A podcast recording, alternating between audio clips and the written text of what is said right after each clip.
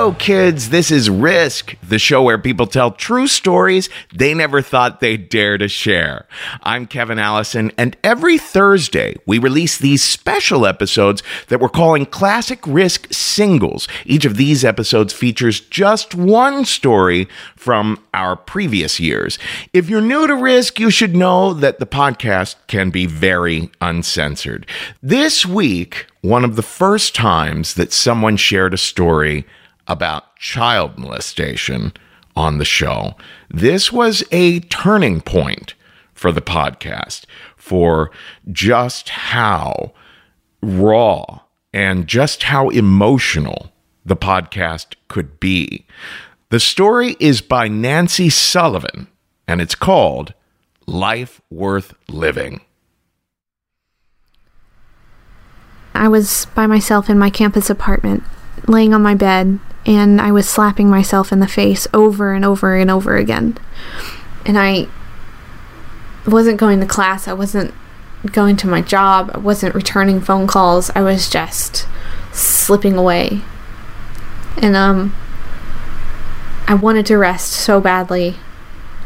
And that feeling turned to wanting to die.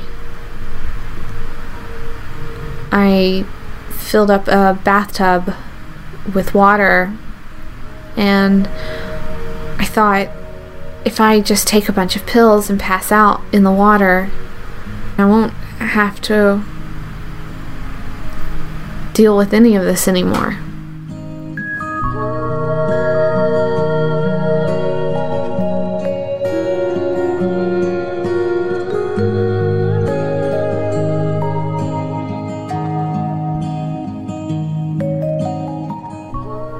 When I was in the seventh grade, we were going to watch a health class uh, video on sexual reproduction.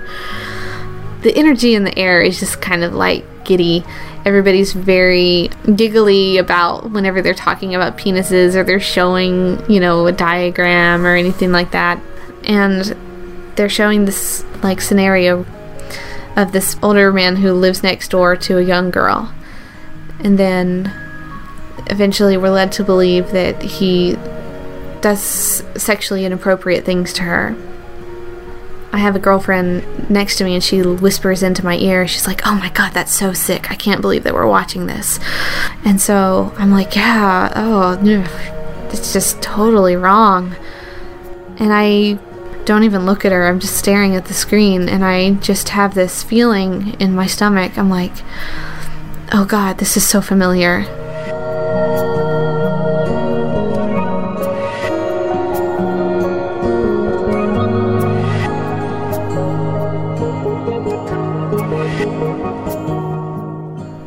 I um, start to have memories after that point.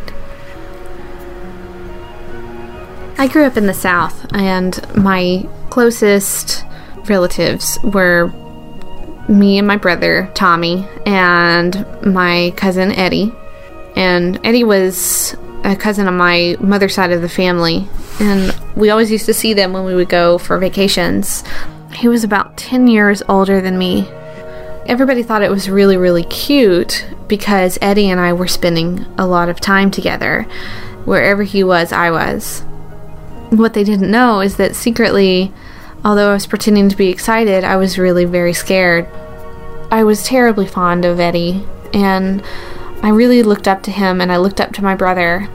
My brother was only about a year older than me or so, and it was just cool like the things that the boys got to go off and do together um, they got to like shoot bb guns and you know play with knives and stuff like that and um, of course i was interested in anything that they thought was cool and i remember i was on the couch with eddie we were alone i think the family had gone off to do christmas shopping and we're watching this movie in the dark He's laying behind me. We're on our side on the couch. And he starts to grab me very, very tight. His hands have just sort of like moved down to my waist and then they're between my legs. I'm thinking he's going to be tickling me, but it doesn't feel like anything I've ever felt before. It doesn't feel right. And so I said, What are you doing? And he says, What? Don't you like that? And I just start crying. And I'm like, No, I don't. And he's, uh, he just says, Listen, you're going to have to keep this a secret. If you tell anybody about this, you're going to get into a lot of trouble. And so for years, I just never said anything. There was a time we were, it was me and Eddie and Tommy, we're all playing hide and go seek in my grandfather's house. And Eddie takes me in the back guest room and he locks the door and he pulls down my pants. And then he puts me on the bed face down. He begins to lick my anus. He puts his fingers inside of me and I'm just crying because I'm so humiliated and so ashamed. And um I can't say a word because if I tell anybody I'll get in so much trouble. And he stops and he says, "Now do it to me." And so he pulls down his pants and he lays on the bed and I start to copy what he's done. I just remember every single thing about it. I remember even the way it tasted, the way he smells, the tears on my face. I started to stop because I was crying, and he would make me do it better. He would say, You're not doing it right, keep going. And I would just continue. And then after it was all over, you know, he puts up his pants and then he helps me put my pants back on. And then I would just run out into the living room and just sort of crouch down next to my dad and just pretend like nothing ever happened. I even started to look at old photo albums. And I remember I was looking through pictures, and there's this one picture of me in a red dress in my grandpa's backyard. And I remember wearing that, and it was me and Eddie and Tommy, and we were going to go into the attic that's in my grandpa's barn. He has sort of a barn in his backyard. He makes Tommy go up the ladder first, and um, I'm supposed to go up next so that he can be behind us in case anybody falls. But he had positioned himself so that Tommy wouldn't see that while he was behind me, Eddie was putting his fingers into my panties on the way up the ladder.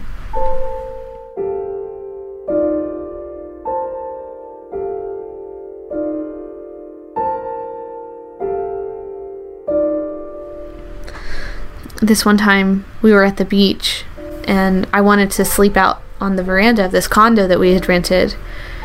I loved the way that the waves would crash onto the beach and how it sounded, and the salt water and all the little sea creatures that I could find. And I asked my mom, and she said, Yeah, sure, you can do it, but uh, somebody needs to take care of you. So Eddie volunteers, and he comes out and he helps me set up a little cot for myself. He says, I'm going to go inside and get dressed for bed, but while I'm gone, you need to practice for me. And he had me put my fingers inside of myself, and he says, I'll be back. He goes in and he gets changed, and everybody's starting to go to bed, and the lights get turned out. And he comes out there, and that was the first night that he tried to put his fully erect penis inside of me. I was very, very small. I was about five years old. And it was extremely painful. Things started to get a little rougher from that point. Um, he would go a little further each time. I had this natural ability, though, to sort of meditate through the pain. I would um, focus on something. Like there was a map that I used to look at in my grandfather's attic, and it was sort of 3D. It was three dimensional. And I used to imagine that I was looking at the map from a bird's eye point of view and that I was flying over the the rivers and the valleys and the mountaintops. Meanwhile, you know, my body is on the floor. I'm on this scratchy carpet and there's sawdust around me and there's spider webs in the corners and it's just got this musty attic smell in the air once it was over, I came back to reality and I would just go inside and just have the rest of my day.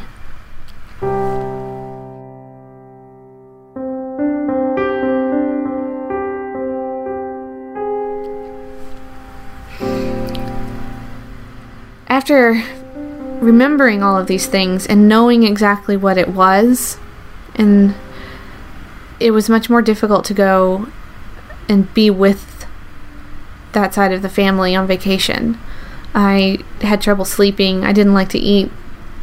My family sort of chalked it up to me being a rebellious teenager, that I'm just at that stage in my life that I just didn't want to be near them. But I was genuinely terrified that something would happen to me again. Even though the abuse had stopped like years before, I was still very scared that it might it might happen again.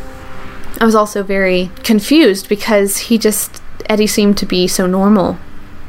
He didn't seem to be having any trouble with what had happened. He just pretended like everything was fine near me and I, I remember just like if I had to sit next to him on the couch, I didn't like it. I would just sort of like clench my jaw and my hands would sweat and would just be very, very tense. When I was about 16 or so, Melissa, my older cousin, was getting married, and I was supposed to be a bridesmaid in her wedding.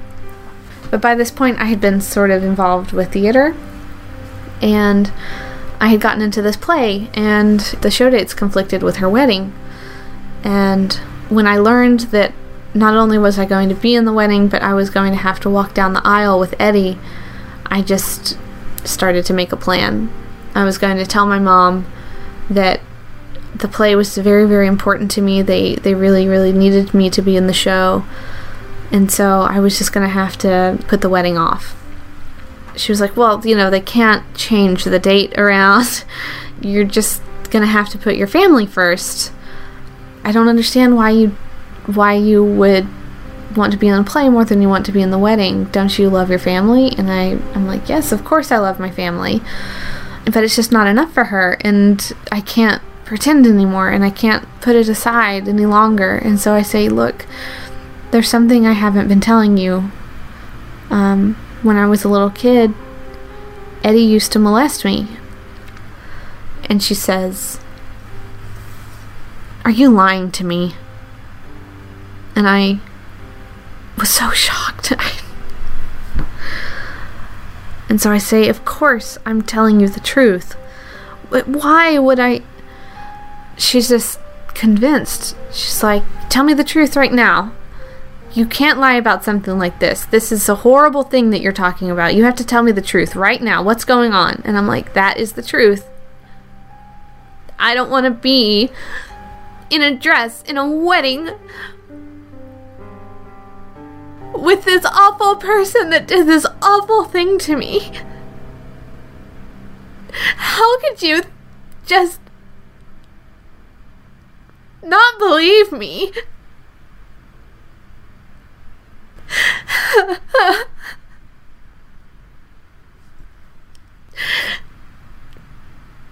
and it's just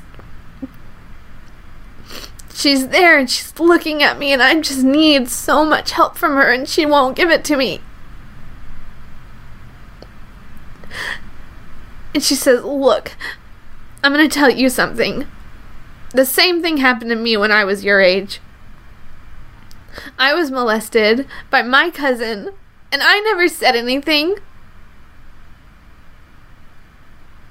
I just got on with my life, and that's what you're gonna do. You're gonna suck it up, and you're gonna be there for the family. And I just refused. I just said, no, I can't. I can't do this anymore. I need help. We need to tell somebody. You have to help me. And she wouldn't. And, um, eventually she decides. she decides that, um, that if I keep it secret, if I lie to the family and I tell them that I'd rather be in the play, that I won't have to be in the wedding, and it's not precisely the best case scenario, but you know, it gets me what I want. So that's what I did. I remember she made me call Melissa and tell her to just count me out. And to this day, I I think that Melissa doesn't she's not very fond of me because of it.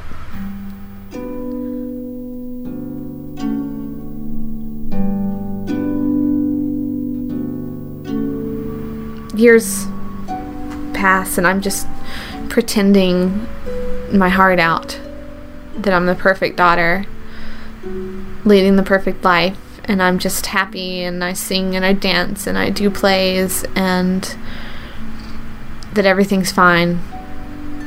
I did find a lot of joy in theater. I even went on to college to become an actor. The first year was good. I made some pretty awesome grades. I started partying a lot. I was sleeping around with a lot of guys that were not stellar for me. Doing drugs, just being a wild child, basically. It gets to the point where I'm thinking to myself, God, something has to change because I don't think I'm going to graduate. I talked to a friend about it and he said that he had been seeing a counselor. And I'm like, oh, that, I just, you know, I don't think I'm crazy. Why would I need to see a counselor? And he's like, look, trust me, you don't have to be crazy to go into therapy. So I gave it a shot. And we just peel back onion layers until we get down to the meat of it.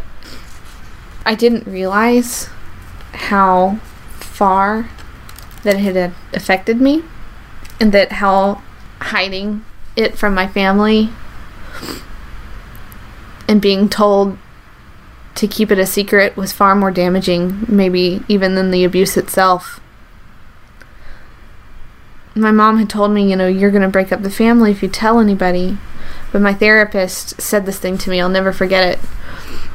It just shocked me to death. She says, Don't you realize that your family's already broken and it's not your fault? And that was the first time that I ever had to sort of realize that I had been blaming myself for many years. I had just assumed that I was worthless. And I just started to turn all of my anger towards my mom. And we were having these horrible, horrible fights on the phone. And it was just a terrible period of anger. I started a fight with my brother as well. There was one phone conversation we were having and he didn't understand why I was so angry at everybody and why I was picking fights with my mom. And, you know, he's going on about this, and I just blurted it out. I was like, Look, I was abused when I was a kid. And that's why I'm in therapy right now. He takes a breath and he his voice just drops very low and he just sounds so heartbroken. He goes, What did you just say? And I said, I was molested when we were kids. And it was a family member. And he just stops. And then he comes back on the phone and he says, Why would you lie to me? And I say, Look, I'm not lying to you. I'm telling you the truth. And he says, No, it, it can't be true. We were always together. He was always where you were. I was always there too. I would have seen something. And I'm like, Look, you were a kid. You were only a year older than me. And there were times when it happened when you were in the room. And I told him this story about how um, we had we were alone. We were being babysat by Eddie. We'd set up a tent in the living room. And um, Tommy was playing video games. Eddie and I were in the tent. And he started to touch me, and I didn't want it to happen, so I started to crawl away. And Eddie grabbed me by the ankles and put his hands over my mouth. And I couldn't call for help. And it, he just said, you're crazy. You need help. This is sick. I can't believe that you're making this up. And it's just deja vu all over again. And I'm so sick of having to fight and defend myself over something that wasn't my fault. And um shortly thereafter I um I remember this was when Hurricane Katrina had just hit New Orleans and my uncle was down there living right outside of the city. He was by himself and I was calling just to check on him and see if he was okay. And he's there on the phone with me and um he's like, "Hey, look, you know, there's somebody else here that wants to talk to you. Hang on just a second. And it's Eddie. And he just has this normal conversation with me about how's college? This is what I'm doing. I have a job, blah, blah, blah, blah, blah. And I'm in the middle of all of this therapy, realizing like how much he's hurt me. I can tie back the effects of what he's done to me to be indicative of my academic failure, you know, all this stuff. I'm just like furious with him. And I can't believe that he's just normal. He says to me, you know, I'm I'm dating this girl. She's uh, into theater. She does all of this stuff. She, you know, she really might reminds me of you. And that just made me feel so disgusted I just said, Look, I gotta go. And I hung up the phone. For the next three days, I just couldn't get any sleep at all. And I don't know when, I don't know specifically the moment it started, but I had begun to think about um, what wouldn't hurt. I just started filling up a bathtub with water. I don't even want to leave a note. I don't feel that I owe anything to anybody else. I don't feel that I have to explain myself and I started lining up all of the pill bottles that I had along the edge of the tub, and hopefully I could just pass out in the water and I would drown and I wouldn't have to deal with anything anymore. So the tub was full and I turned off the faucet. And then I glanced at a photo of me and two of my best friends and I thought to myself, what are they going to feel when they hear that I'm gone? I thought, how long is it going to take before somebody finds me? What will I look like when they do?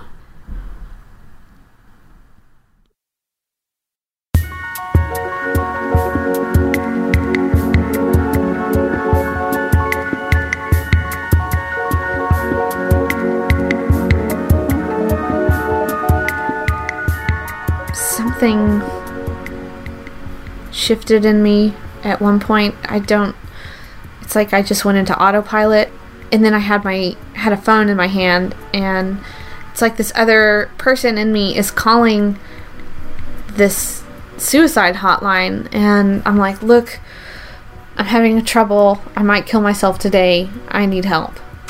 And I spent 17 days in a hospital undergoing treatment and psychological evaluation. Uh, during that time, I lost my job. I had to drop out of school because I had missed so much. And there was nowhere else for me to go. Since I wasn't a student anymore, I couldn't live on campus any longer, and I had to move back in with my mother. I felt very isolated at that time because everybody else was going off and graduating and leaving me behind. But I started going to sessions with this elder gentleman. He asked me, you know, are you taking any medication? And I told him about all of the pills I was taking. And I, I rattled off four different prescriptions. And he, he was like, whoa, whoa, whoa, how many pills are you taking? And I was like, uh, this, this, and this. He goes, that's a little extreme. Have you considered stopping the pills? And I was like, uh, no. Don't I need them? And he's like, Nah, just go ahead and stop. Uh, let it get out of your system and then let me know how you feel. And so I did. This this guy is listening to me and going through all of these events with me and it just seems like he really cares and then he really hears me and he, he understands what I'm going through in a way that that reminds me of how my father used to take care of me. My father died when I was when I was younger, when I was about 12. And um, he always told me, you know, you don't have to do anything you want to do, and you know, just you've just got to be yourself. And this was like some of the same advice that this guy is giving me, and he just brings me to a place of stability that I honestly thought I wasn't ever going to achieve again. We even discussed that he thought, you know, maybe my brother really does believe me, and that just deep down inside, nobody wants to believe that their greatest fears have come true. And it took me years to come to that realization, so I can't expect him to just just shift overnight to my side. If it never happens, I need to be okay with that. Which is a hard pill to swallow. And I had to learn how to forgive my mom I was very angry that she didn't take care of me and she didn't, you know, get me the help that I wanted. And I I would just keep on going about like, well, if she had, then I would have done this and everything would have been so much better and and he he says to me, since you can't change it, what are you going to do from here on out? You know, I just had to learn to distance myself from them. I'm an adult now I was a little less hopeless about the future. I started to believe that I could finish school and that I could become somebody and that my abuse didn't have to define me. And then the world was sort of open to me. Life is much better for me now than it was then. I don't live at home anymore. I don't even live in the same state anymore. I'm trying my best to pursue my dreams here. I have my friends all around me again. And I do go back and visit every now and then. And it's a very interesting experience for me because sometimes when I'm in a plane and I'm headed back to New York, it feels like I'm headed back towards a home that's been there for me all along. I definitely feel like I'm carried towards a life that's worth living.